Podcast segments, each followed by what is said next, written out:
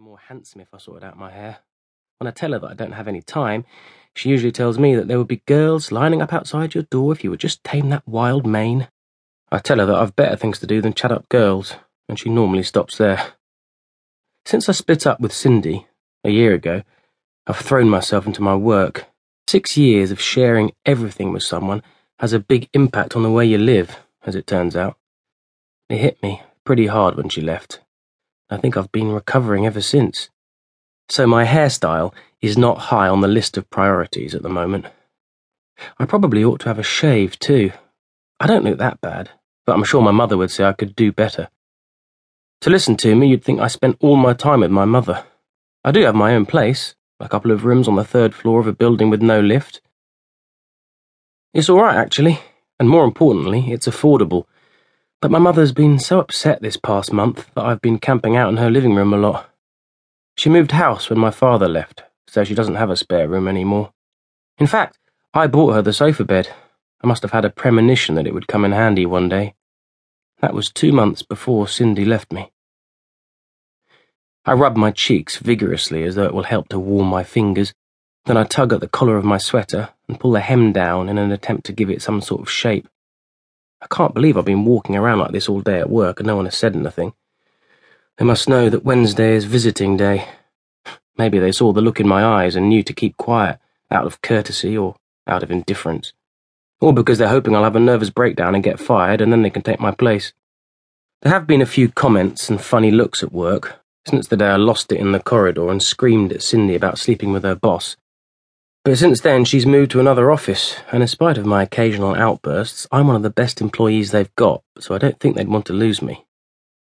My grey eyes look back at me in the mirror, pale against the mop of black hair. In a gesture of cooperation with my mother, I put a hand to my head and try to pat it down, but it doesn't work. Anyway, what's the point? I've got no one to impress. A light tapping sound turns my attention towards the window. Damn. It's raining. I don't want to go back outside now to freeze and get soaked while I wait for my mother and my cousin. I look around. This room is nice and warm. The person is still asleep, and judging by the perfectly arranged furniture, it doesn't look as though she has many visitors. I consider the situation for a moment. If she wakes up, I can always just tell her I came in by accident. She doesn't have to know that I decided to stay anyway. And if anyone comes to visit her, I can say I'm an old friend and then quickly make myself scarce. Better find out what her name is first, though. The clipboard at the foot of the bed says Elsa Billier, 29, head injury, severe trauma to the wrists and right knee, multiple contusions, partially healed right fibula fracture. The list continues until it reaches the most awful word of all coma. So, there's no danger of her waking up, in fact. I put the clipboard down and take a look at this woman. 29 years old. With all the tubes and wires coming out of her in every direction, she could be a 40 or 50 year old, trapped in the middle of a spider's web. But on closer inspection, she does look 29.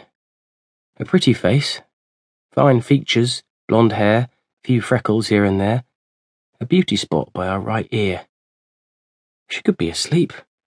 It's really only the thinness of her arms over the sheets and her hollow cheeks that give her away. I look at the clipboard again, and my breath catches. Date of accident, 10th of July. She's been like this for nearly five months. I should put the clipboard back, but my curiosity gets the better of me.